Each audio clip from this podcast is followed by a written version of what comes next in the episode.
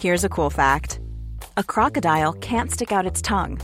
Another cool fact you can get short term health insurance for a month or just under a year in some states. United Healthcare short term insurance plans are designed for people who are between jobs, coming off their parents' plan, or turning a side hustle into a full time gig.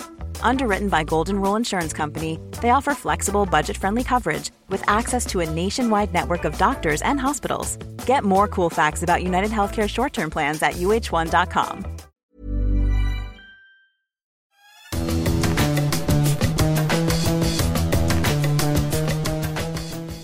Salut les fous du volant, on est très heureux de vous euh, retrouver pour votre podcast consacré à la Formule 1 et aujourd'hui on va parler F1 et endurance puisque vous le savez, le week-end prochain aura lieu la 90e édition des 24 heures du Mans.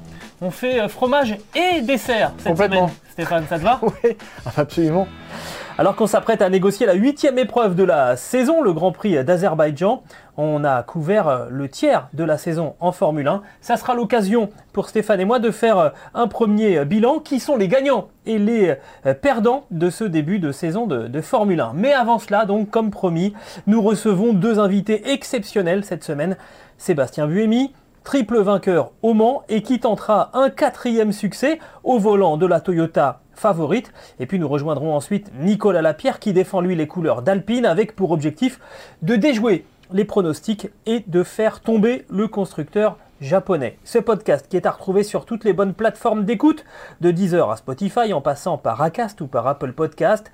N'hésitez pas à nous donner 5 étoiles et à vous abonner et de cette manière, vous recevrez les nouveaux épisodes directement sur votre smartphone.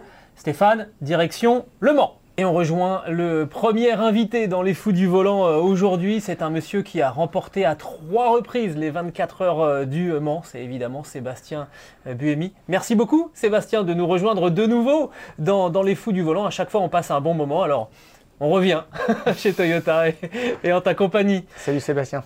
Euh, Bon, ça va le décalage horaire avec Jakarta, puisqu'il y avait une course en Formule E ce, ce week-end, ça doit. C'est pas tout à fait la même ambiance. Non, euh, bon, je préfère la température ici, hein, pour être honnête. Ouais. Il faisait un peu chaud là-bas, mais euh, ouais, hier c'était un petit peu dur parce que bon, je suis arrivé à 11h30 et j'ai tout de suite roulé à, à 14h, mais euh, en soi ça s'est bien passé. J'étais content de quand même pouvoir faire quelques tours. L'année passée j'avais loupé le, le test day, peut-être même que l'année d'avant je l'avais aussi loupé. Donc en, en fin de compte c'était sympa euh, de pouvoir faire quand même pas mal de tours de, découvrir un petit peu la piste, euh, les, petits, les petits changements. Donc euh, c'était sympa, quoi. Ça s'est bien passé.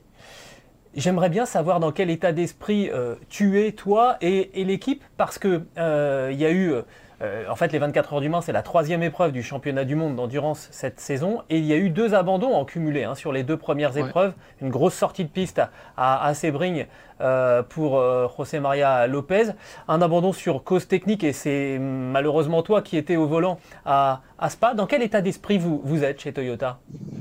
Euh, moi, je suis un peu, je suis un peu tendu pour être honnête parce que bon, ça nous est jamais arrivé ce, problème-là et ça, je trouve que des fois on s'habitue un petit peu à ce n'y ait pas trop de problèmes. C'est vrai que l'année passée, on termine plus ou moins, je pense même toutes les courses avec les deux voitures.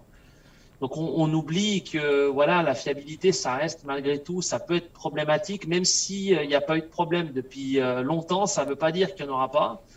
Et là, ben voilà, on a connu un problème euh, technique sur, sur la numéro 8, donc ma voiture à Spa qu'on n'avait jamais eu. Et, donc, ça fait peur parce qu'on se dit, bon, bah, il va peut-être euh, y arriver un truc comme ça en course et on sait que, voilà, un petit problème technique et la course est, perdue. Donc, euh, après, bon, ben, j'essaie de me concentrer sur moi. Je me dis que de toute façon, euh, voilà, moi, je peux pas forcément influencer ces choses-là. Donc, voilà, je, je me concentre sur ma performance. Alors le résultat de ce test concrètement c'est meilleur temps pour la Toyota numéro 7, 2 dixièmes devant une Glickenhaus et 2 secondes et demie devant l'Alpine.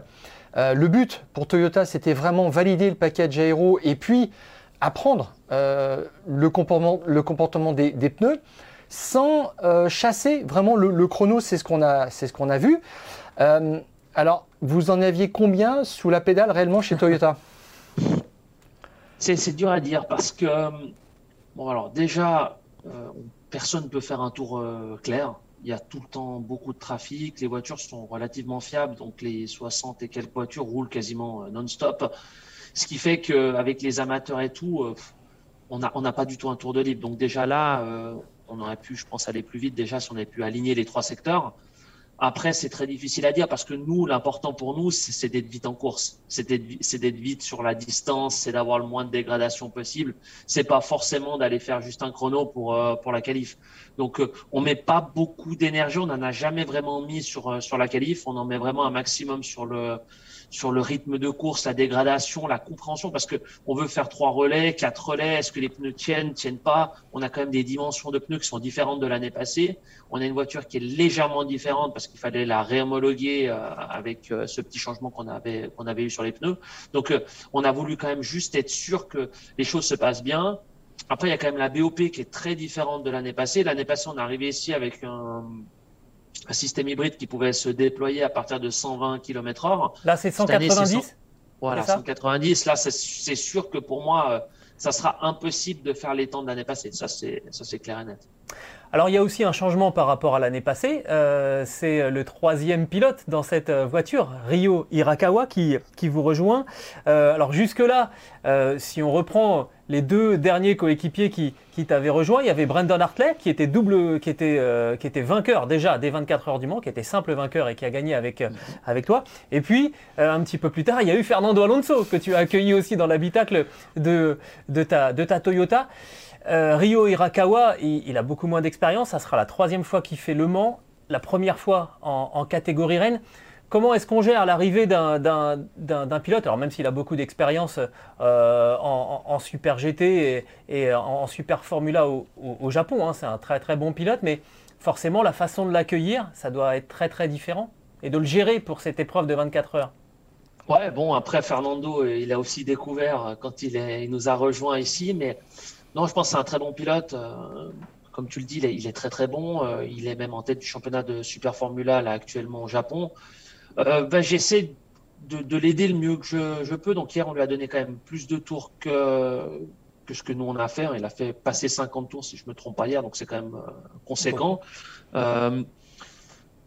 on essaie de le mettre dans les meilleures conditions possibles, simplement pour qu'il prenne confiance. Je veux dire, il a fait tous les tests avec nous, il, connaît la voiture, il sait comment les choses vont, il est, il est rapide, il n'y a pas de problème de ce côté-là. C'est juste qu'il a besoin de faire des tours pour sentir le trafic. Le trafic, ça n'a rien à voir quand on roule tout seul en test ou quand on roule avec 60 voitures.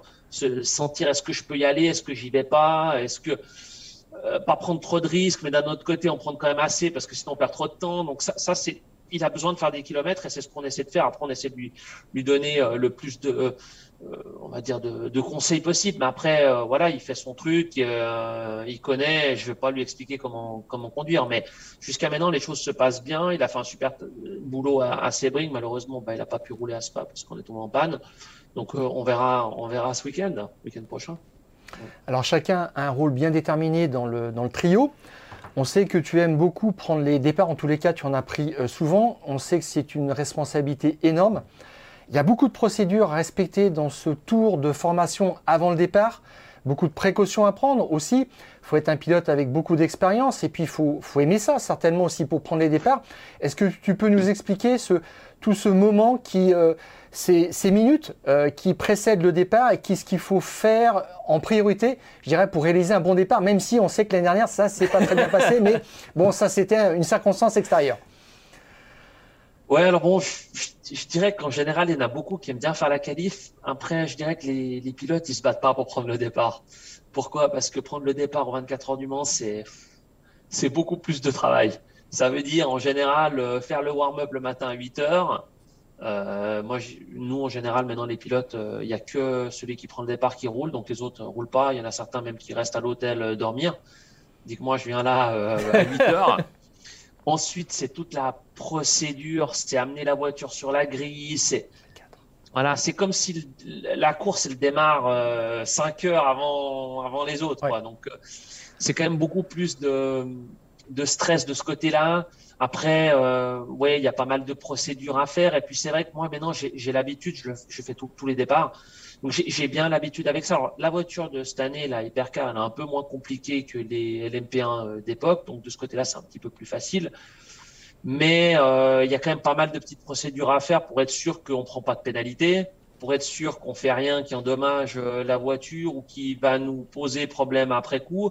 Et, et ça, c'est toutes des sortes de conditions que bah, les autres pilotes, ils, ils les découvrent jamais en fin de compte. Euh, donc euh, voilà, j'ai pris l'habitude de faire le départ. Brandon a pris l'habitude de faire la qualification. Euh, on va continuer encore un peu comme ça, et puis après on verra bien si on décide de changer, faire évoluer un petit peu les, choses dans le futur. Mais c'est vrai que et puis après le départ, c'est quand même beaucoup de pression parce que si tout se passe bien, c'est normal. Et puis si ça se passe mal, alors là, tu te fais pas de la publicité. Il n'y a que des coups à prendre. Stéphane. On se transpose à l'arrivée dimanche des 24 heures du Mans, il y a simplement deux constructeurs qui ont réussi à remporter cette épreuve mythique 5 x 8. Au moins, c'est euh, Audi et Porsche. Et Toyota pourrait rejoindre ce club. Et puis toi aussi, avec euh, trois victoires déjà, tu pourrais intégrer la cour des très très grands, des légendes des 24 heures du Mans avec quatre victoires déjà. Henri Pescarolo, euh, Olivier Jean Debien et Yannick Dalmas. Et avec 5, 6 et 9 victoires, on a euh, Derek Bell, Franck Biella, Emmanuel Epiro, Jacques X et puis euh, Tom Christensen, Monsieur Le Mans. Euh, à 33 ans, remporter déjà 4 fois les 24 heures du Mans et se retrouver dans ce club des très très grands, qu'est-ce que ça ferait? Qu'est-ce que c'est comme perspective et aussi pour Toyota? Ah, je, ne sais, je sais pas trop honnêtement, je me suis pas posé la, question. je sais à quel point c'est difficile de gagner. Et j'aime pas trop me projeter comme ça parce que je me dis que c'est tellement dur, il y a tellement de choses qui peuvent se passer, il faut que tellement toutes les toutes les étoiles s'alignent que ouais, j'aime pas trop y réfléchir. Mais je dirais que pour Toyota, ça serait, ça serait fantastique. C'est vrai qu'on est là depuis longtemps, qu'on essaie de gagner depuis longtemps. Maintenant, les choses se passent bien. On, on a passé vraiment tout, tout près de gagner la course plusieurs fois. J'espère voilà qu'on arrivera avec notre expérience, avec des choses qu'on a apprises maintenant sur euh, les dernières euh, 11, ce sera ma onzième participation, donc euh, ça fait quand même un moment qu'on est là. Et puis, ça serait, ça super pour, euh, pour l'équipe de pouvoir gagner cinq fois d'affilée, ça c'est sûr. Après, pour moi, oui, bien sûr, si j'arrive à gagner une quatrième fois, ça serait extraordinaire.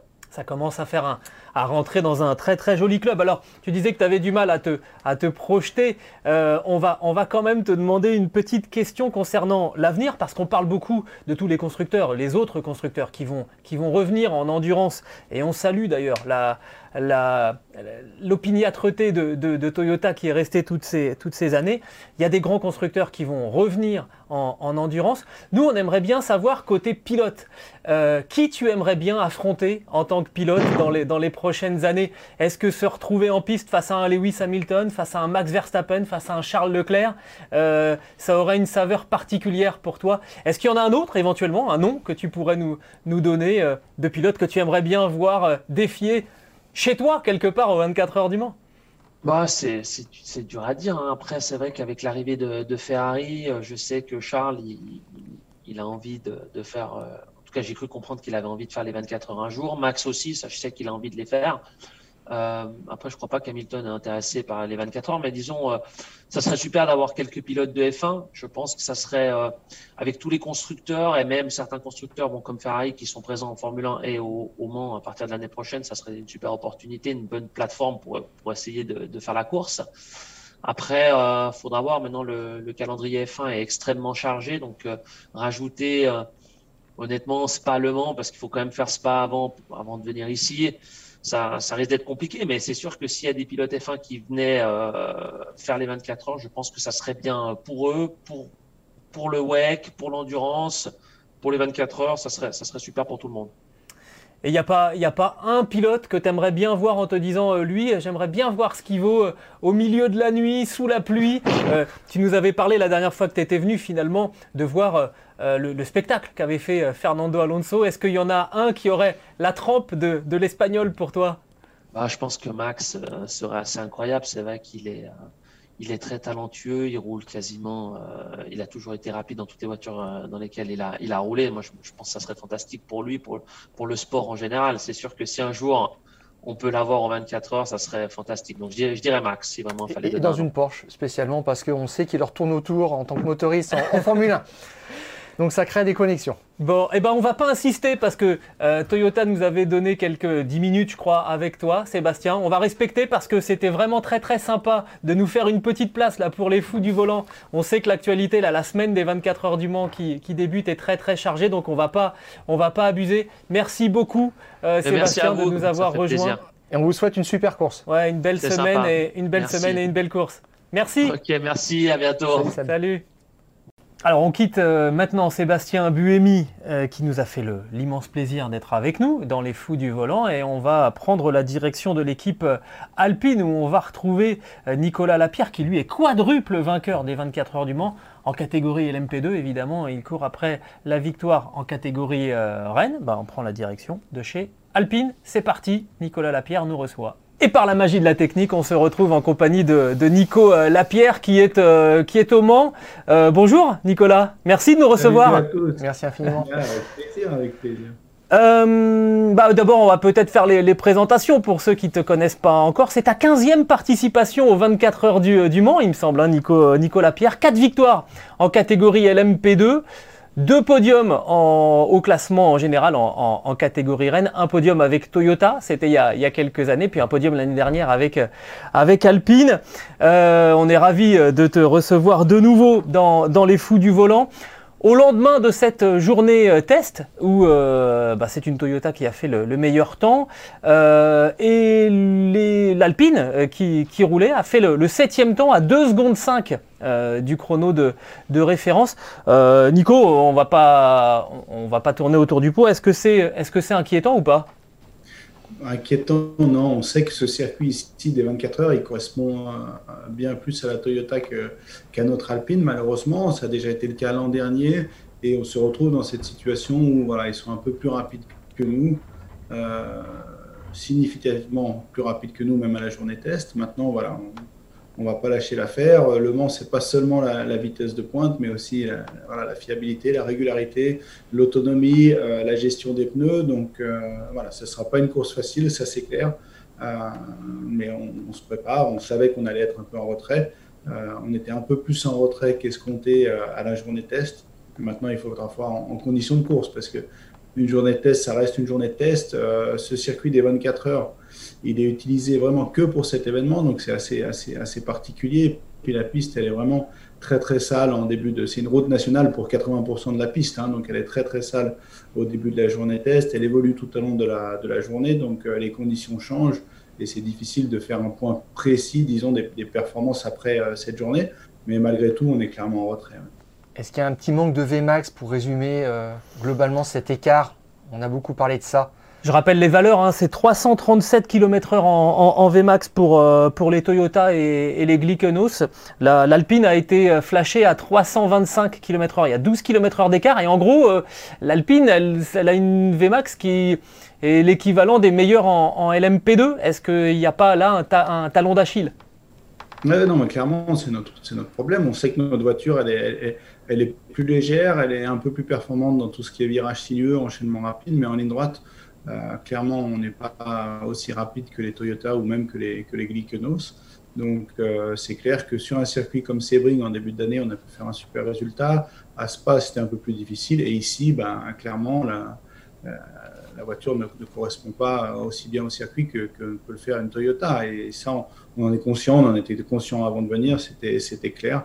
Euh, maintenant, voilà, c'est pas pour autant qu'on va baisser les bras et, lâcher l'affaire on est en, tête du championnat, on a une super, euh, une super équipe derrière nous, une voiture qui est fiable, des bons équipiers, donc euh, on va tout donner, on va essayer de faire un, bon résultat quand même ici. Bah justement, euh, on, se demandait quels étaient les principaux atouts de, de l'Alpine, de cet équipage dont, tu fais, dont tu fais partie. Là, tu les as évoqués rapidement. C'est quoi en fait la grande force que vous pouvez mettre vous en avant face, face aux Alpines et, face aux Glickenos Oui, on est, on est une plus petite équipe. Euh, c'est seulement la deuxième année d'Alpine dans la catégorie Rennes. Donc c'est sûr que par rapport à Toyota, on, a les petits poussets. Quoi. Eux, c'est vraiment les favoris. Euh, ils ont gagné la plupart des éditions de ces dernières années et puis ils arrivent ici en force avec deux voitures, euh, des équipages expérimentés. Mais nous, voilà, ce qui fait notre force, c'est notre, notre petite équipe. On est vraiment soudés les uns les autres. Et on est prêt à déplacer les montagnes comme on a pu le faire lors de la, première course de l'année où voilà, l'équipe a remporté sa première course en catégorie Rennes. Donc ça, c'était un peu une étape importante pour l'équipe, clairement. C'était ce qui nous a un peu manqué l'an dernier. On a couru après toute la saison dernière et là, dès le début de saison, on a réussi à s'imposer à Sebring. Et euh, ça, ça nous a amené un peu de confiance. Ça nous a aussi prouvé que l'équipe était capable de le faire. Et, euh, et j'espère qu'on va réussir à, répéter un exploit de la sorte ici, bien que les conditions sont, sont moins favorables. Après Le Mans, voilà, c'est ce qui fait sa magie aussi. C'est une course qui est terriblement difficile. Euh, il, peut, se passer plein de choses. Euh, il y a quatre catégories, beaucoup de déplacements, beaucoup de trafic, des conditions qui peuvent changer la nuit, le jour. Voilà, il y a plein de, plein de choses qui peuvent se passer. Donc il faudra être là, il faudra être à l'affût et essayer d'être le plus proche possible des Toyota. Alors, avant que, Stéphane te pose la question suivante, euh, tu, mentionnes le, championnat du monde d'endurance. Vous avez effectivement, avec André Negrao et euh, Mathieu Vaxivière, remporté la première épreuve qui était à, Sebring. Vous avez pris la deuxième place aux 6 heures de, de, de, Spa et vous êtes en tête avec 57 points au total. Ça veut dire 18 points d'avance sur vos plus proches poursuivants qui ne sont pas euh, des concurrents d'ailleurs de chez, de chez Toyota. Hein. Euh, c'est, Olivier Plat et Romain Dumas qui sont pilotes chez, chez, chez Glyconos. Voilà, pour resituer un petit peu les, les, les débats. Stéphane J'allais quand même mentionner en, le gros point de, de l'Alpine, c'est sa fiabilité. C'est une voiture qui tourne comme une horloge depuis un an et demi. Oui, c'est vrai qu'on a réussi à terminer toutes les courses. On n'a connu aucun problème de fiabilité. Et aujourd'hui, c'est clairement notre force. Euh, face à Toyota. Euh, voilà, bon, après, l'an dernier, ils ont quand même réussi à faire la course sans problème. Euh, la configuration était un peu différente l'an dernier parce qu'ils avaient vraiment une, telle avance par rapport à nous en termes de performance, en termes d'autonomie, qu'ils ont fait une course un peu tranquille. Quoi. Et, c'est vrai qu'au Mans, la course n'est pas du tout la même si vous êtes sous pression ou si vous êtes tranquille. Quoi. Et malheureusement, l'an dernier, on n'a pas réussi à être proche d'eux. Donc, ils ont fait une petite course qui, qui s'assimilait plus à une balade qu'une course. Et du coup, ils ont réussi à, remporter la course l'an dernier assez facilement. Maintenant, cette année, on veut essayer de les mettre un peu sous pression, même si on reste euh, outsider. Il faut qu'on soit là, il faut qu'on soit au contact et euh, essayer d'appliquer un peu de pression sur eux pour les, pour les pousser à l'erreur. Parce que les pilotes, s'ils ont besoin d'imprimer un rythme plus important, forcément, ils prennent plus de risques euh, dans le trafic, ils vont prendre plus de vibreurs, ils vont endommager plus la mécanique. Et là, on peut se retrouver face à des opportunités et puis essayer de les saisir. Alors, est-ce que c'est pas difficile quand même de les mettre sous pression, sachant que vous jouez à 1 contre 2 et en termes de stratégie, c'est plus difficile d'être agressif quand on n'a qu'une voiture? Alors nous, l'avantage qu'on a, comme on a parlé tout à l'heure, c'est la fiabilité. Nous, on sait que la voiture, elle est fiable, on sait qu'elle va tenir et on sait qu'on va attaquer du début à la fin et puis qu'elle va tenir le coup. Toyota, ils ont été quand même sujets à un, petit problème d'hybride à, Spa. Leur voiture, elle est quand même un peu moins euh, éprouvée que la nôtre, on va dire. Et du coup, euh, ils sont certainement un, peu moins sereins sur ce qui est la, fiabilité. Aujourd'hui, si on se dit que dans, dans le schéma, dans l'équation que vous avez à résoudre, si les deux Toyota ont un petit pépin, qu'elles passent un quart d'heure, 20 minutes au stand, est-ce que vous, ça vous fait vraiment rentrer dans le match? Vous êtes persuadé d'avoir une vraie chance de victoire? Alors, il faudra voir le rythme euh, la semaine prochaine. C'est un peu ça la, question. Euh, en étant à moins de deux secondes, oui, s'ils perdent 15 minutes au stand, c'est clair qu'on est de retour dans le, match. Ça, c'est évident. Là, comment, euh, comment ça va se passer? Parce qu'on a vu euh, qu'il y a eu donc une nouvelle balance de performance qui a été éditée avant le, début, donc le début des, des, essais. On voit qu'il y a cette différence de, de, de, deux secondes et demie. Effectivement, chez Toyota, il y a eu deux abandons hein, sur les, deux premières courses de, de la saison, avec une grosse sortie de route à, à Sebring, un problème qui a provoqué l'abandon à Spa. et il y a aussi les glyconos. Euh, on a beaucoup parlé de Toyota parce qu'évidemment, ce sont les grands favoris euh, de nouveau pour cette édition 2022. Euh, Est-ce que du côté de chez Alpine, avec Philippe Sino, vous vous méfiez quand même de, de, Glyconos ou vous vous dites de toute façon, il faut battre les, Toyota, il faut commencer par ça, puis on verra ensuite où on en est quand on sera devant Non, clairement, l'équipe à battre, c'est Toyota, ça, il ne faut pas se tromper de, de bataille, mais euh, la Glyconos, oui, ils sont dans le match. Ils sont en termes de performance euh, très très proches des Toyota, voire même un poil mieux de temps en temps. Donc euh, ils, peuvent être là. Après, en termes d'expérience, ils sont beaucoup plus limités. Ils sont un peu moins rapides aux arrêts au stand. en stratégie, on a vu depuis le début de l'année qu'ils sont un peu moins affûtés que, Toyota. Donc je dirais que voilà, ils, peuvent faire une belle course. Hein. ils peuvent passer au travers et faire une belle course et puis être, être là. Mais la probabilité qu'il fasse une course parfaite, je pense qu'elle est quand même beaucoup moins importante que, que, Toyota avec, avec deux voitures et puis toute l'expérience qu'ils ont. Hein. Alors, en fait, est-ce que l'équation a un petit peu changé par rapport à l'année dernière? Vous nous l'avez dit. Euh, chez Alpine, on a aussi parlé de beaucoup de petites améliorations sur le plan technique et opérationnel. Est-ce que vous avez un ou deux exemples à nous citer pour dire que Alpine est encore mieux préparé que l'année dernière? Oui, alors bah, typiquement l'an dernier, quand on est parti euh, au 24 heures du Mans, euh, il s'est mis à pleuvoir juste avant le début de la course. Et nous, c'était la première fois qu'on roulait avec cette voiture sous la pluie. Quoi. Donc on avait par exemple un traction control qui n'était pas prêt. Euh, et du coup, j'ai fait une petite erreur, moi, à la sortie d'Indianapolis. On a fait un tête à queue, on a perdu tout de suite une trentaine de secondes ça nous a décalé. Et justement, bah, à cause de ça, on n'a pas pu euh, appliquer cette pression qu'on voulait mettre sur Toyota l'an dernier. Là, cette année, on a fait des essais dans toutes les conditions, sous la pluie, euh, forte température, température froide.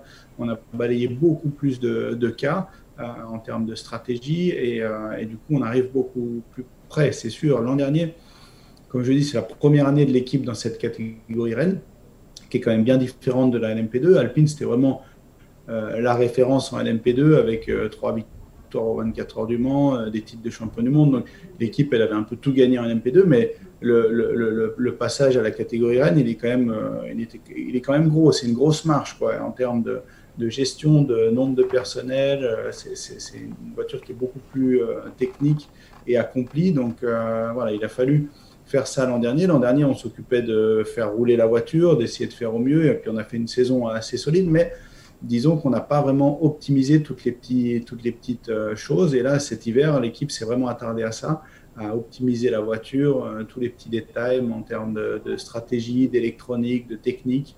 Et on est arrivé à la première course avec une voiture beaucoup plus prête, une équipe plus mûre, plus mature et, prête à aller jouer devant. Hein.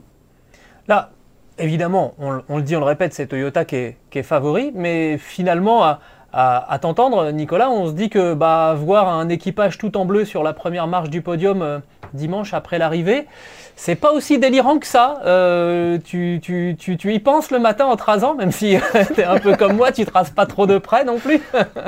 tu y penses tous les matins, ça fait euh, maintenant, je sais pas, depuis 2007 que je, que, je fais le Mans. Et, c'est vrai que bah, quand j'ai décidé de passer à l'endurance, avant j'étais très axé monoplace et Formule 1. Et quand j'ai vu un peu ce, rêve se fermer, que je me suis dirigé vers l'endurance, bah, depuis ce jour-là, euh, bah, je pense qu'à ça. Quoi. Enfin, c'est cette victoire au général qui me, qui, qui, me fait vibrer, qui me fait rêver. Et, voilà, j'ai été plusieurs fois en, position de, l'accrocher. De, de, et puis finalement, ça s'est toujours mal goupillé. Après, je suis passé dans la catégorie LMP2 où là, au contraire, j'ai eu beaucoup de réussite, beaucoup de chance, de belles équipes, de beaux équipages. Et euh, j'ai eu la chance de le gagner euh, quatre fois, ce qui paraît assez, assez incroyable. Et là, maintenant, de retour dans la catégorie Rennes, évidemment que mon rêve, ça serait de, m'imposer puis de, de, faire retentir la, la Marseillaise. Euh, voilà, après, on, reste humble, on sait qu'on n'est pas favori. Mais malgré tout, l'équipe, a, comme je dit, a beaucoup progressé, elle a beaucoup grandi et elle est, elle, est, elle, est, mieux préparée à relever ce challenge. Alors, vous êtes trois dans, dans l'équipe, c'est-à-dire que c'est chacun fait un petit peu des concessions. Euh, les uns les autres, qu'est-ce que vous, vous, faites pour euh, arriver sur euh, un setup commun? Et d'ailleurs, quel est l'enseignement de, l'édition précédente au 24 heures du Mans sur les réglages, sur la, la, coordination, la façon de travailler, qui fait que vous êtes peut-être mieux cette année? Et puis, est-ce que les rôles sont déjà déterminés? Qui prendra le départ? Qui chassera l'hyperpole euh, et qui euh, fera peut-être le. Alors je sais pas, ça c'est le, dernier relais. Est-ce que les rôles sont déjà un petit peu répartis? Est-ce qu'il y en a qui, qui préfèrent même peut-être rouler de nuit? Alors les rôles, oui, ils, vont être répartis par, Philippe euh, cette semaine. On a un briefing de course demain où voilà, clairement on va dire ben, un tel pilote fera la qualification l'hyperpole, qui prendra le départ. Après, le dernier relais et la nuit, on, est, tous à même de, de rouler. Donc c'est plus la stratégie euh, qui va nous emmener euh, sur tel ou tel pilote. Euh, sachant comment c'est très difficile de faire un timing précis parce qu'on a toujours un safety car qui va s'immiscer au milieu de la course. une slow zone, un full coursiello, et puis ça va tout décaler en quelque sorte. Donc on a un plan qui est établi au début de la course, mais évidemment que ce plan est, mis à jour, et puis il peut bouger d'un côté comme de l'autre. Donc nous, en tant que pilote, on doit être prêt à, rouler la nuit, le jour, le petit matin, et voilà. Après, c'est clair qu'en tant que pilote, il y a des relais qui sont plus sympas que, que d'autres. Euh, celui qui part à 2h30 le matin, il est toujours pas très chanceux, mais il en faut bien qu'il le fasse. Donc euh, voilà, après, le, le relais du. Pardon, Et oui, on est en direct, hein, ça sonne. vas-y, vas-y, coupe. Désolé. Non, pas de on a le relais, du, on a le relais du, du, du lever du jour qui est assez extraordinaire parce que c'est vrai que là, les, les, températures sont fraîches, la visibilité, est bonne. Il y a généralement un peu moins de trafic parce qu'il y a quelques voitures qui ont déjà abandonné. Donc là, c'est assez, assez magique. Euh, il y en a un qui est très difficile c'est celui du coucher du soleil. Euh, ici, au 24 heures du Mans, quand on se dirige vers Indianapolis, c'est juste euh, terrible. On voit vraiment rien. On a le soleil en pleine face et on rentre dans un virage à 300 km/h et on peut pas vraiment euh, se cacher du soleil. Donc voilà, il y a des relais qui sont plus sympas que des autres. J'ai eu la chance, moi, de prendre beaucoup de, départs ici au 24 heures du Mans, ce qui est toujours un, privilège et aussi en quelque sorte un peu une, une pression supplémentaire. Voilà, parce que on sait que Le Mans, c'est le travail de, toute une année, de toute une saison, de toute une équipe. Et puis, euh, voilà, il peut s'anéantir en une fraction de seconde. Et voilà, et au départ, il y a toujours un risque qui est un peu plus important que qu'une fois que la course est lancée. Donc euh, voilà, c'est un peu une charge, mais c'est toujours un, honneur et un privilège d'avoir la chance de prendre le, départ aux, 24 heures. La dernière question, le dernier relais euh, nous concernant, c'est Stéphane qui te la pose. Alors cette année, voilà, le dernier relais, c'est vrai que non, non, non, attends, c'était pas, la, c'était pas, ah, c'était pas la question, c'est lui qui te pose la question. oui, ah, ça, vous êtes dans une dynamique de préparation euh, de l'arrivée d'Alpine euh, en 2024 euh, avec la LMDH, en fait, et je voulais savoir s'il y avait déjà des synergies qui étaient en place et qui, qui arrivaient de plus en plus avec Enstone, avec l'équipe de Formule 1 en, opérationnel, des, des, choses pour vous, vous aider. Tout à fait. Alors là, la synergie, elle, est beaucoup plus importante. Euh, ce nouveau programme LMDH, il est, clairement fait euh, avec Alpine et Alpine est vraiment plongé dedans. Et c'est une voiture aussi qui utilisera un système hybride. Donc il y a des synergies qui sont beaucoup plus faciles avec la Formule 1 que la voiture actuelle qui était déjà dessinée. Là, on part d'une feuille euh, blanche. L'équipe voilà, va s'appuyer sur sur le savoir-faire de, de Viri pour tout ce qui est moteur ils vont être aidés pour euh, tout ce qui est châssis par Enstone. Donc là, il y a une vraie, euh, voilà, une vraie synergie et ça fait plaisir à voir. On a d'ailleurs pas mal de gens de, de Viri qui sont là avec nous ce week-end et euh, il y a déjà une, une, vraie relation qui est en place et voilà, la voiture devrait rouler déjà l'année prochaine. Et puis 2024, c'est la, la, grande échéance avec, avec ce nouveau proto et voilà, il faudra être, il faudra être fort parce que la catégorie va être très étoffée. Euh, mais, on, est ravis. Enfin, moi, je suis un grand fan de l'endurance et euh, de voir tous ces constructeurs qui, reviennent, c'est assez magique. On, on réalise même pas vraiment. Quoi. On, là, on, a vu euh, la BMW ce matin. Enfin, on a l'impression que toutes les deux semaines, il y a une nouvelle voiture qui est, bah présentée. La semaine prochaine, il y aura la Cadillac qui sera présentée aussi. Ouais, ouais c'est fou, c'est complètement fou. Et, on attend la Ferrari, on a vu la Porsche. Enfin, c'est c'est assez incroyable. Quoi. Et je pense qu'on ne réalise pas trop, mais l'année prochaine, déjà, on aura un premier aperçu. Et puis voilà, 2024, avec l'Alpine en, piste, ça sera magique. Et toi, auras, ça sera pour de bon euh, la, dernière question. Toi, tu auras 40 ans, euh, Nico, euh, en, en, 2024. Tu seras frais et dispo? Écoute, ça dépendra de mes performances en piste. Clairement, moi, je, comme je t'ai dit, mon rêve, c'est de remporter les 24 heures du Mans, clairement. Hein. Aujourd'hui, euh, je suis en pleine possession de mes moyens. Je prends beaucoup de plaisir à rouler. Euh, je suis encore bien dans le match. Donc, euh, tant que c'est le cas, moi, je continuerai à, rouler. Après, voilà, l'avantage, c'est qu'en endurance, bah, l'expérience, elle est quand même importante. La gestion des, pneus, la gestion de l'essence, tout, tout, ça, c'est des points qui sont super importants. Et puis que l'expérience rend plus facile. Donc, voilà, tant que je peux continuer, je le ferai. Mais je saurais tirer ma révérence quand il sera, sera temps. Mais c'est vrai que là, le, projet Alpine est, assez simple. Oh, merci beaucoup. Euh, on va te souhaiter bonne chance pour, euh, pour la course, même si pour tout, eh, pour être tout à fait honnête, on, a reçu aussi Sébastien Biomi et on lui a souhaité euh, lui aussi bonne chance. Hein, donc, le meilleur gagne. on, on, triche pas, voilà exactement. Que le meilleur gagne. Faites-nous une, faites-nous une belle course, faites-nous un, beau scénario. Et puis oui, oui, oui, une Marseillaise dimanche à l'arrivée, on sera, on n'aura rien de contre. Ça marche. Merci beaucoup. À bientôt. Merci, beaucoup, Nicolas. Voilà donc pour tout ce qui concerne la, l'endurance et ces 24 heures du Mans qui vont nous tenir en haleine tout au long euh, du euh, prochain week-end. Mais il n'y a pas que de l'endurance euh, le week-end prochain, il y a aussi un petit peu de Formule 1. Et oui, quand même, on va revenir sur, ce, sur cette saison 2022.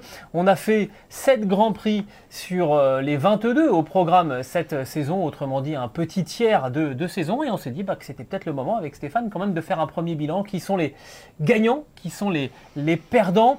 On va se concentrer d'abord, Stéphane, si tu le veux bien, sur euh, les trois gagnants qu'on a identifiés pour ce euh, premier tiers de saison. Il y en a d'autres, mais bon, il faut bien se limiter un tout petit peu. Euh, les trois gagnants pour nous, Red Bull, Kevin Magnussen, Alfa Romeo. À tout seigneur, tout honneur, on commence par, par Red Bull. Red Bull, pourquoi est gagnant? Bah, à nos yeux Leader du championnat pilote avec et constructeur et du classement des, des constructeurs peut même presque dire que c'est carton plein pour les hommes de Christian Horner à qui on, promettait des difficultés parce qu'ils se sont vraiment investis euh, jusqu'au bout dans la saison 2021 pendant que d'autres travaillaient déjà pour, pour 2022. Bah, finalement, après cette Grand Prix, ils sont déjà devant. Ils vont viser pour la première fois le titre constructeur depuis 2013. Euh, ouais, c'est ça. Donc euh, ça peut être le carton plein, effectivement. Et là, on leur promettait l'enfer cette année, une voiture à court de développement. Bah, pas du tout.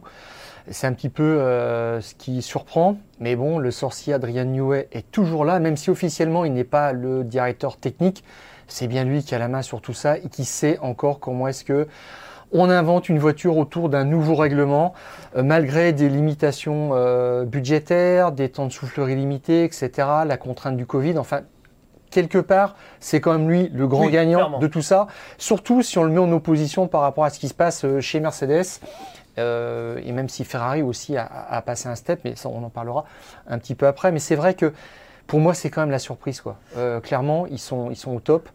Ils sont là et je ne les pensais pas euh, à ce niveau-là, surtout qu'en plus ils ont pris en charge tout ce qui est exploitation du moteur, même si c'est encore Honda qui sait comment est-ce qu'il fonctionne, mais ils ont pris à leur charge tout ce qui est batterie, récupération d'énergie, etc. Ils ont commencé à, à rapatrier, je dirais à Milton Keynes, euh, des, éléments, des, choses importantes du fonctionnement du moteur. ça fait beaucoup de travail en plus, c'est clair. Alors, euh, il n'y a pas de surprise du côté de Max Verstappen, champion du monde en titre, euh, et qui est encore très très fort, hein, le néerlandais qui en est à 4 victoires en 7 Grands Prix cette saison. Euh, la recrue finalement euh, supplémentaire cette saison, bah, c'est euh, le Sergio Pérez qu'on attendait peut-être peut-être pas, qu'avait été plutôt bon l'année dernière pour sa première année sous les couleurs de, Red Bull. Je me demande si on n'a pas là tout simplement le meilleur Sergio Pérez qu'on a jamais vu en, Formule 1, vainqueur en plus à, à, Monaco. On l'a resigné, tu nous avais dit la semaine dernière dans les fous du volant que de toute façon c'était juste une question de temps mais que c'était fait. C'est un secret de polichinelle, oui. Ça y est, c'est fait. Bah, j'ai envie de dire, ils sont d'autant mieux chez Red Bull que en plus maintenant ils ont un, ça reste un deuxième pilote, mais un deuxième pilote qui est, qui, est capable de gagner des grands prix. Et ça, c'est finalement pas arrivé depuis longtemps chez, euh, chez Red Bull.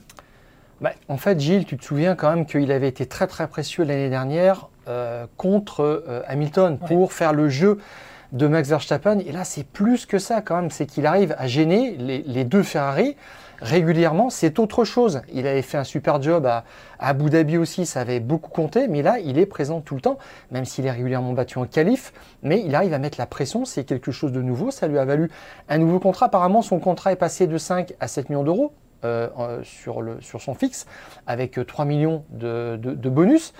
Euh, apparemment, ça, ce sont les, détails. Donc, une petite revalorisation. Et surtout, Pérez, il était signé depuis des années et des années euh, avec des contrats d'un an simplement. Et là, on lui offre un contrat de deux ans. Il y a une forme de reconnaissance. Ce que Marco lui avait toujours refusé jusqu'à présent. donc, il il, a, passé un step aussi par rapport à ça. Il a aussi, au passage, éliminé je dirais Gasly, qui ne reviendra pas chez, Red Bull. C'est une double victoire. On avance là maintenant euh, tranquillement chez, euh, chez Red Bull. Et puis si Red Bull est en tête du championnat constructeur, c'est bien grâce à lui. Donc euh, tout ça, c'est assez logique, je dirais. et Perez, oui, il nous fait peut-être même mentir, Gilles, parce qu'on avait regardé un petit peu les duos de pilotes en début de saison en disant quelle équipe a le meilleur duo de pilotes et on ne pensait pas à Red Bull comme ça. Et maintenant, on a deux super pilotes je dirais, qui sont complémentaires, qui ne sont pas exactement du même niveau, mais euh, bah, Red Bull a, tout ce qu'il faut maintenant pour aller très très loin. On est revenu un petit peu aux années euh, Vettel, euh, Weber. C'est pour ça que je te disais, ça faisait longtemps qu'il n'y avait pas deux pilotes, parce que je pensais justement à ça, avec toutes les difficultés que ça peut avoir, d'avoir deux pilotes qui maintenant peuvent prétendre aux, victoires. Ça, ça sera la, suite de la saison qui nous le, dira. Parmi les autres grands gagnants, et alors là quand même c'est une belle surprise, Kevin Magnussen, qui ne devait même pas être là au départ de cette saison la crise, la guerre en Ukraine, hein, pour dire les, choses, euh, ont exclu euh, euh, Nikita Mazepin de l'échiquier de, la Formule 1. As a rappelé Kevin Magnussen. Et là, c'est la surprise du, chef. Magnussen monte dans une As qu'on n'attendait pas et qui finalement est plutôt performante. Et voilà, après cette Grand Prix, le Danois, il est dixième du, championnat au, classement des pilotes. C'est une histoire incroyable. On l'avait vu, il avait quand même pris beaucoup de poids quand il est revenu dans la, dans la As. Hein, il n'était pas en mode Formule 1, il s'est remis en mode Grand Prix très très vite. Alors, alors, c'est pas que de sa faute, parce qu'en Indy, il n'y a pas la direction assistée. Donc, il faut prendre de la masse musculaire. Bon, il n'y avait pas que du muscle dans, dans, Kevin Magnussen, mais il s'est refait un corps d'athlète. Hein, ça y est, c'est fait. Exactement. Et euh, sur la première course, il rentre 15, 10 euh, points, 10 points de la cinquième place. Donc, tout de suite, là, il marque son territoire. Euh, par rapport à, Mick Schumacher. Donc on voit qu'il est là. Euh, ah bon, après, ça s'est un petit peu moins bien passé. Il, était moins dans, dans une situation de, choper des grands points.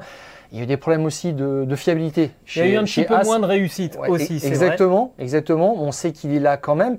Et je trouve que c'est quelque part un petit peu rassurant parce qu'on a tendance à faire rentrer en Formule 1 des pilotes euh, payants. Je pense à Guan Yu Zhou, etc. Des gens qui ont du talent, hein, mais il y a des gens qui ont de la valeur. Et quand on leur donne une bonne voiture, on les retrouve. Donc euh, c'est quand même assez intéressant. Euh, bon, euh, Romain Grosjean est parti maintenant définitivement en IndyCar. Mais... Et puis Magnussen, je dirais aussi, il y a quelque chose qui m'a plu aussi, c'est qu'il a exprimé des regrets par rapport aux, commentaires qu'il avait fait. Qui était un peu désobligeant par rapport à, la Formule 1. Assez vulgaire, je dirais. et puis, à l'endroit de Nicole Kinberg, quand il l'avait gêné, il avait des, des mots quand même assez grossiers, on va dire. Il a regretté aussi ça, il avait dit qu'il le regrettait tous les jours. Donc, on l'a vu maintenant euh, moins, euh, comment dirais-je, résistant, défensif, un petit peu le, mauvais Magnussen, celui qu'on n'aime pas. Et je trouve qu'il fait beaucoup moins d'histoire cette année.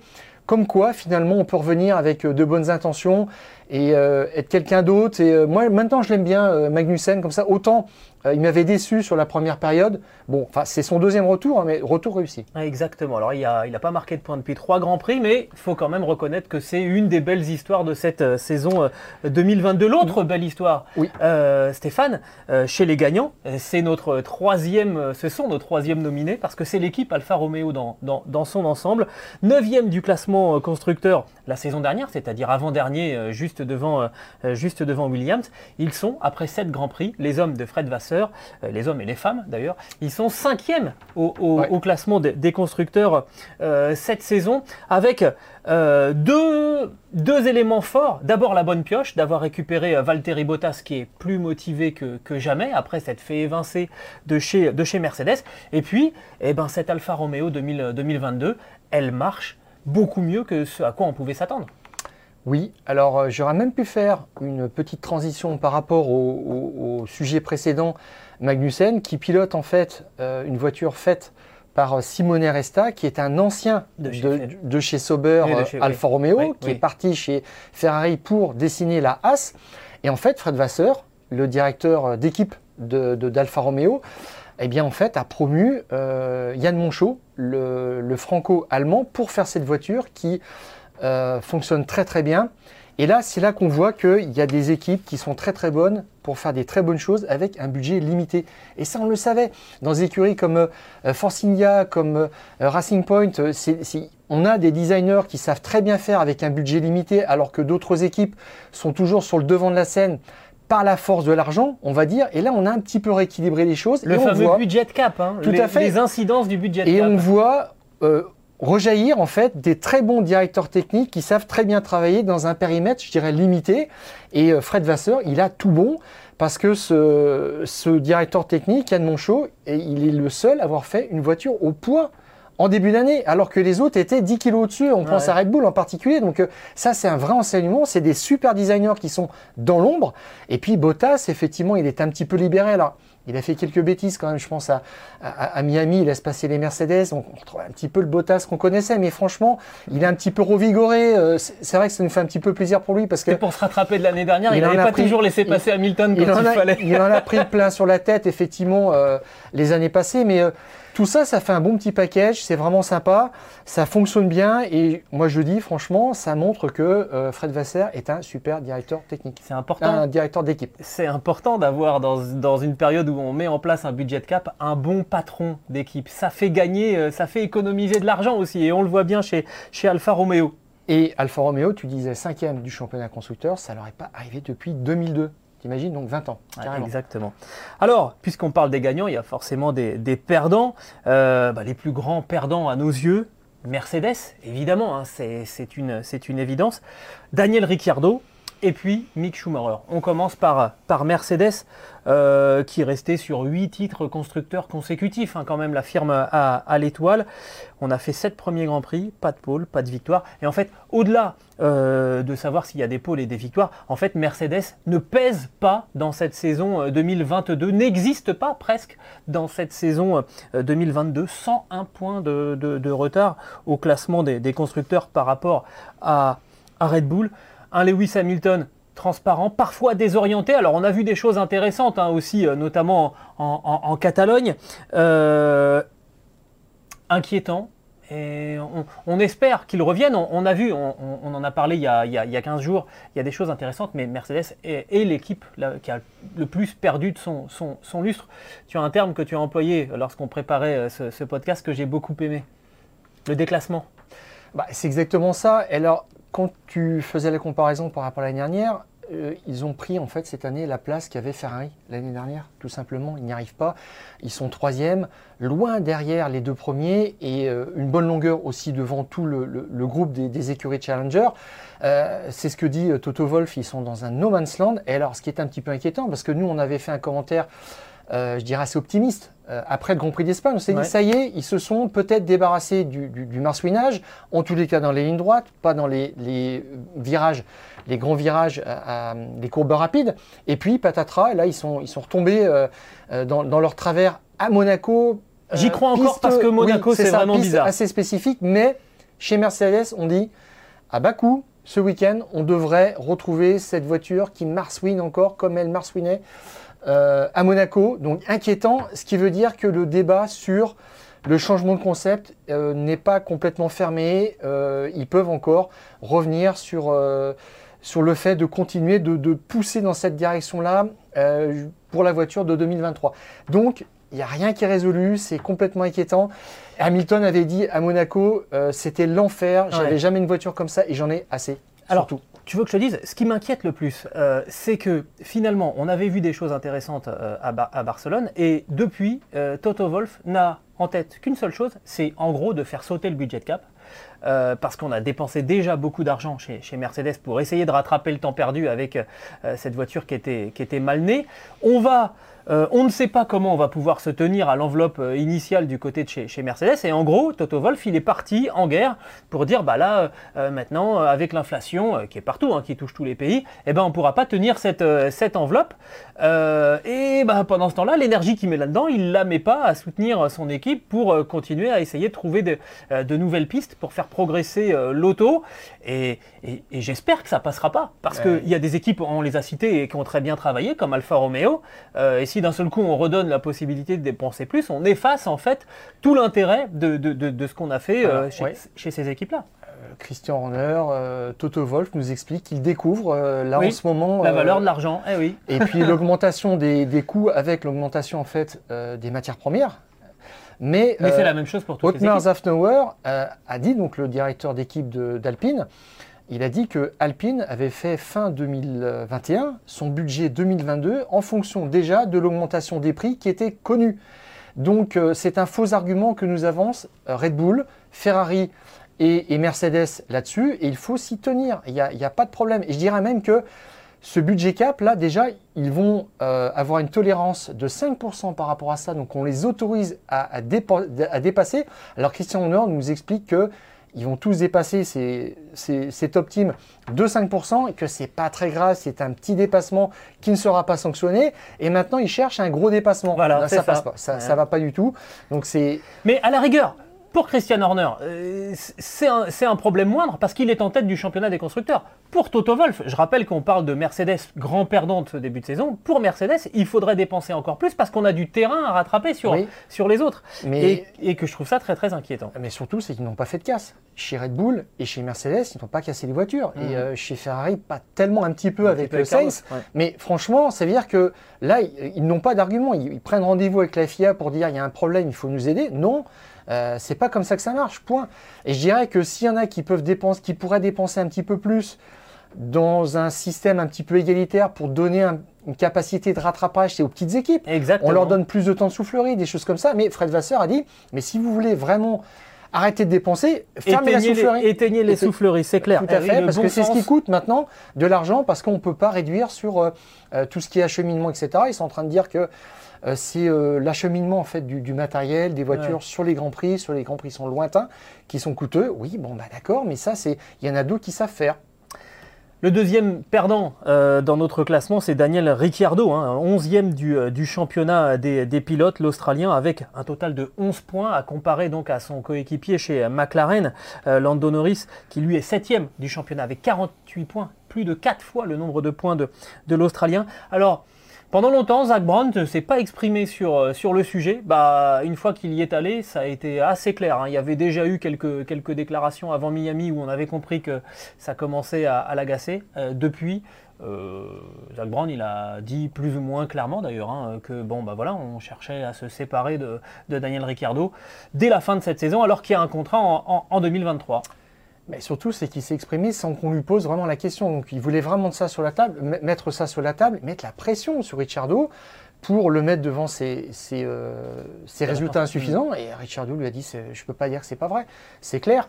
Euh, Ricciardo a, parlé de négociations euh, cet été.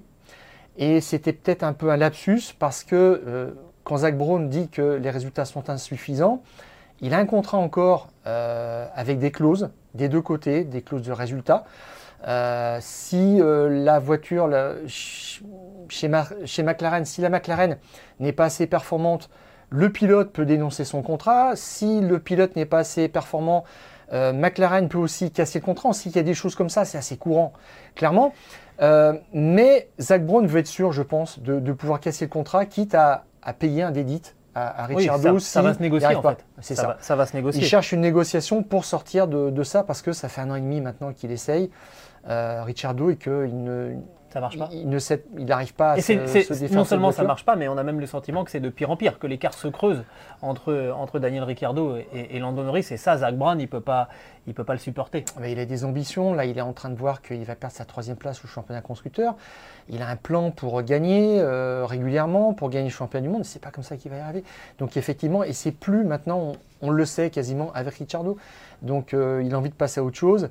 Et Richardo, même, euh, je ne vois pas ce qu'il pourrait faire après. J'ai une petite idée, euh, mais euh, ça va être compliqué, oui. Ça va être compliqué effectivement pour, pour Daniel Ricciardo. Euh, bah, justement, on va parler d'un autre pilote pour qui c'est compliqué et je vois où tu veux en venir voilà. Daniel Ricciardo. On va parler de Mick Schumacher euh, qui était arrivé donc en, 2021 avec un nom très lourd à, porter en, Formule 1 qui n'est pas dénué d'atouts. Hein. Quand on s'appelle Schumacher, c'est sûr que ça peut éventuellement aider, mais il faut le porter en même temps. Il était arrivé en 2021 avec une bonne approche, j'ai trouvé. il n'était pas arrogant du tout, très respectueux. il a fait preuves. Euh, en tout cas, il, a fait une première saison où il a dominé son coéquipier, qui était Nikita Mazepin. Mais finalement, on se dit que c'était un, petit peu un, faux ami d'avoir euh, Nikita Mazepin en, coéquipier. Euh, et depuis que Kevin Magnussen est arrivé à la place du Russe, ben, il n'y a plus photo. Et les résultats, on le voit, sont, sont quand même insuffisants pour, pour Mick Schumacher. il a un contrat avec As qui court jusqu'à la fin de cette saison 2022. Est-il légitime, Mick Schumacher, pour prétendre euh, à un nouveau contrat en Formule 1, que ce soit chez As ou, chez une autre équipe?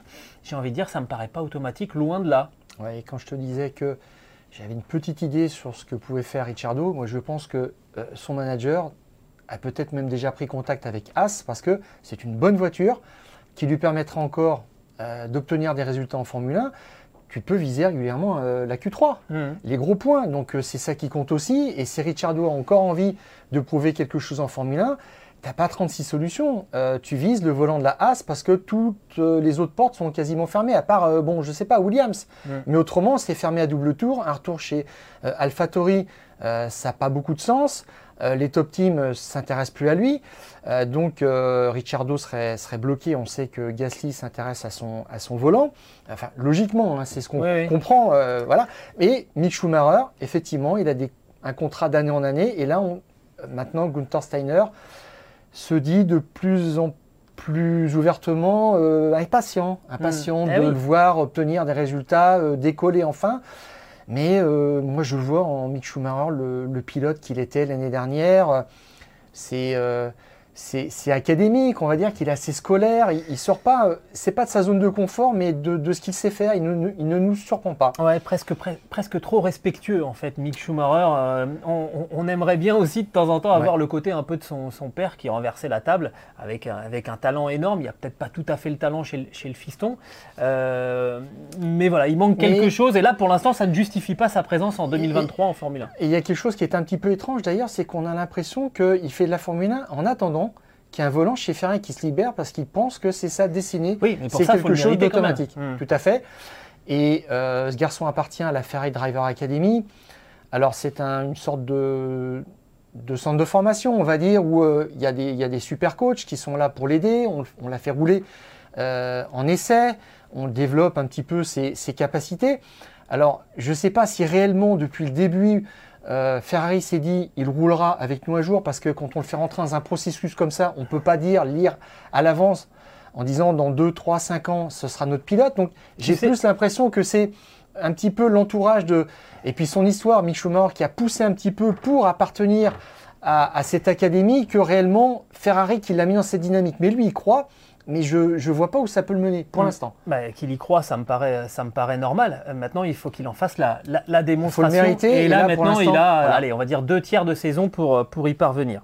Alors, vous aurez noté, on a parlé des gagnants, on a parlé des, perdants et on n'a pas parlé de Ferrari là-dedans. Bah, parce qu'en fait, on ne savait pas où les mettre. Ferrari, euh, honnêtement, ils sont en fait dans une sorte de no man's land entre les, entre les deux, avec en fait du plus et, du moins. Le plus, on commence, bah, c'est un, un Charles Leclerc finalement, alors euh, c'est pas beau comme mot, titrable, titrable. Hein, euh, parce que c'est pas la même chose euh, entre être un, pilote qui cherche une, une opportunité pour s'illustrer durant une saison, puis quand il y a, une, quand y a une, une, possibilité, hop, on fait un coup, on fait un podium, on, fait on, on, va chercher une, une, victoire, et puis d'un seul coup, devoir être là tous les week-ends euh, pour jouer les pole positions, pour jouer les victoires en Grand Prix. Ça, maintenant, on a vu que Charles Leclerc, il avait fait la démonstration qu'il était capable de jouer aux, aux avant-postes, il a fait une série de pole positions remarquables, il a quand même perdu quelques victoires à cause soit de défaillances euh, mécaniques, soit à cause de défaillances stratégiques de, de son équipe. Voilà. Mais il est passé au cap de pilote titrable. On est d'accord? Ah ben complètement. Euh, c'est ce qu'il attendait. Euh, il avait été couplé en son élan fin 2019 avec cette histoire de moteur qui était non réglementaire. On va dire, hmm. bon, Ferrari, voilà, avait négocié. trop fort, mais bon, il y a une petite tricherie de ce côté-là et, et ils ont ils ont été obligés de se, remettre dans, le cadre réglementaire par la FIA. On, sait ce que ça leur a euh, coûté. Euh, je, pense maintenant que on, l'a entendu particulièrement en colère quand même. C'est assez rare hein, à Monaco. Ah, ça voulait dire beaucoup. tout à fait. tout à fait. C'est-à-dire que là, c'est. il a dit, il faudra, faudra pas que ça, ça recommence parce que ça voudrait dire que euh, si on prend deux ou trois jokers comme ça dans l'année, on se sort presque automatiquement de la course au titre parce qu'à que à côté, c'est du sabordage. En fait. Voilà, c'est du sabordage. Il y, a zéro faute du côté de, de chez Red Bull et Horner l'a dit d'ailleurs. Euh, Ferrari, par instinct, euh, se, se, trompe. Dès qu'il faut aller sur sentir un petit peu quelque chose, euh, Helmut Marko, le conseiller de Red Bull, a dit sentent pas les coups. C'était à peu près ça. Voilà, parce Pour une fois, c'était presque ils ont, ils ont perdu cette culture de euh, se battre tous les week-ends pour, euh, facile, hein. voilà, pour un championnat. Donc il faut qu'ils se remettent un petit peu dans. C'est ça. C'est-à-dire que Charles Leclerc est titrable, son équipe peut-être pas encore tout à fait. Exactement ça. C'est là-dessus qu'il faut. Et, et manque de soutien d'un deuxième pilote régulier. Eh ben justement, c'est Voilà. c'est ce qui contrecarre un petit peu euh, le côté gagnant de, de- de Ferrari, qui se retrouve avec un pilote euh, qui a fait ses, ses preuves en tant que, que pilote qui peut briguer le, le titre. Et ben c'est Carlos Sainz hein, qui, après une première saison l'année dernière où on l'avait vu plutôt intéressant euh, sous les couleurs de, de Ferrari, avec une voiture qui était vraiment en, en difficulté, bah là cette année c'est- compliqué. Il y a eu des sorties de piste, il y a maintenant un problème de, de confiance. Alors il y a eu le podium là à Monaco, euh, très bien, mais euh, on attendait plus de Carlos Sainz chez Ferrari et il n'a pas donné finalement toute la, toute la valeur, tout, tout le, toute la, valeur ajoutée qu'on attendait de, Carlos Sainz. Alors on l'a quand même re-signé pour les, pour les prochaines saisons, euh, mais Carlos Sainz doit, do- doit donner plus. Il tapait souvent quand même aux essais, mais à Monaco, ça s'est bien passé. Il assure la deuxième place, qu'il remet euh, au championnat. Je crois qu'il a 83 points, donc c'est- pas mal. Il doit avoir les 75% des points à peu près de, de Leclerc, donc euh, Ouais. c'est tout à fait euh, correct. Mais je dirais qu'il est battu 7 fois sur 7 en qualif. Et c'est ça l'énorme problème. Et on, on en revient toujours à la même chose. Ferrari l'a signé trop tôt, moi je pense. Il n'y arrive pas avec cette voiture. Et Ferrari ne peut plus dire qu'ils ont le meilleur euh, binôme. C'est pas vrai, c'est- archi faux. Et quand on voit un garçon comme euh, Gasly qui cherche un, volant pour l'année prochaine ou une porte de sortie euh, pour les, les années de, de l'après, euh, AlphaTauri, on, on regrette qu'il ait, qu'il ait signé aussi vite parce Oui. que il n'a pas, euh, bah, Sainz, il n'a pas signé pole position, il n'a jamais gagné en, en Grand Prix. On a l'impression qu'il devient un petit peu le- le, euh, l'éternel espoir de, de- la F1. Euh, c'est un petit peu inquiétant pour une écurie de ce calibre. Et je, je trouve qu'il euh, il revient un petit peu là où on l'avait placé, c'est-à-dire qu'il a peut-être un peu surperformé, ou alors c'est Leclerc qui n'était pas euh, dans son élément euh, L'année dernière dernière, qui a fait qu'on a cru que euh, Sainz euh, était euh, devenu un, un top, euh, un top pilote. Euh, J'en ai jamais été convaincu, et là il revient un petit peu dans, à son rôle de numéro 2, je dirais, euh, euh, qui fait un petit peu de, des sinusoïdes comme Bottas. Alors, c'est rare de, citer, de, parler de sinusoïdes dans, un podcast consacré au sport mécanique. Bravo Stéphane. Euh, le dernier point, euh, évidemment, c'est l'opérationnel chez, la Scuderia. Le, fiasco stratégique de ce Grand Prix de, Monaco, euh, ça fait partie des éléments contre lesquels il va falloir absolument intervenir du côté de, la Scuderia si on veut aller jusqu'au bout et emmener un, Charles Leclerc au titre. Oui, je me souviens, il y a, c'était quoi C'était du temps de Schumacher. Il y avait eu quelques loupés comme ça qui se payaient, mais très très cher. Ils avaient remercié euh, Baldisseri, qui était le stratège magique des années euh, Schumacher. Il y a une fois, il s'est trompé. euh, il sentait plus trop les choses et on l'a dégagé tout de suite. Quoi. Alors, euh, on peut peut-être se poser la question est-ce qu'il manque pas un stratège? Est-ce que c'est pas le dernier élément qui manque chez, chez Ferrari? Parce que quand on se loupe à ce niveau-là, quand même, il y a peut-être, on peut peut-être faire les choses différemment et on sait que dans d'autres équipes, on travaille très bien, on sent bien les coups. Eh oui, euh, eh oui. Là, ils sont donc, face euh, au maître en la matière hein, du côté fait. de chez Red Bull. Ils sont absolument redoutables. Voilà donc succinctement, hein, parce qu'on pourrait en parler euh, très très longtemps, euh, les, gagnants et les perdants de, la Formule 1 euh, après le premier tiers de, la saison. Dans quelques jours maintenant, il y aura donc le huitième Grand Prix de, la saison, le Grand Prix d'Azerbaïdjan à, à Bakou, toujours très spectaculaire. La première séance d'essai libre aura lieu vendredi, je crois que c'est à 9h30. Ensuite, les qualifs samedi à 16h. Le Grand Prix, lui, est dimanche à 13h. Les 24 heures du Mans, quand même, sur Eurosport 2. Le départ est à 16h et ensuite vous touchez plus à rien jusqu'au dimanche 16h en intégralité sur, Eurosport 2 ou aussi sur, l'application euh, Eurosport sur le site eurosport.fr où vous pouvez aussi éventuellement aller chercher ce podcast. Podcast que vous pouvez retrouver aussi sur toutes les bonnes plateformes d'écoute de Deezer à Spotify en passant par Acast ou par Apple Podcast. N'hésitez pas à nous donner 5 étoiles et puis aussi à vous abonner. Et de cette manière, vous recevrez directement les nouveaux épisodes sur votre smartphone. Stéphane, je ne sais pas comment on va faire pour survivre à ce week-end de Formule 1 de 24 heures du Mans. Euh, je, te, je te souhaite de passer un bon week-end et puis on se retrouve aussi. pour le prochain numéro des Fous du Volant. Et puis d'ici là, on coupe le contact.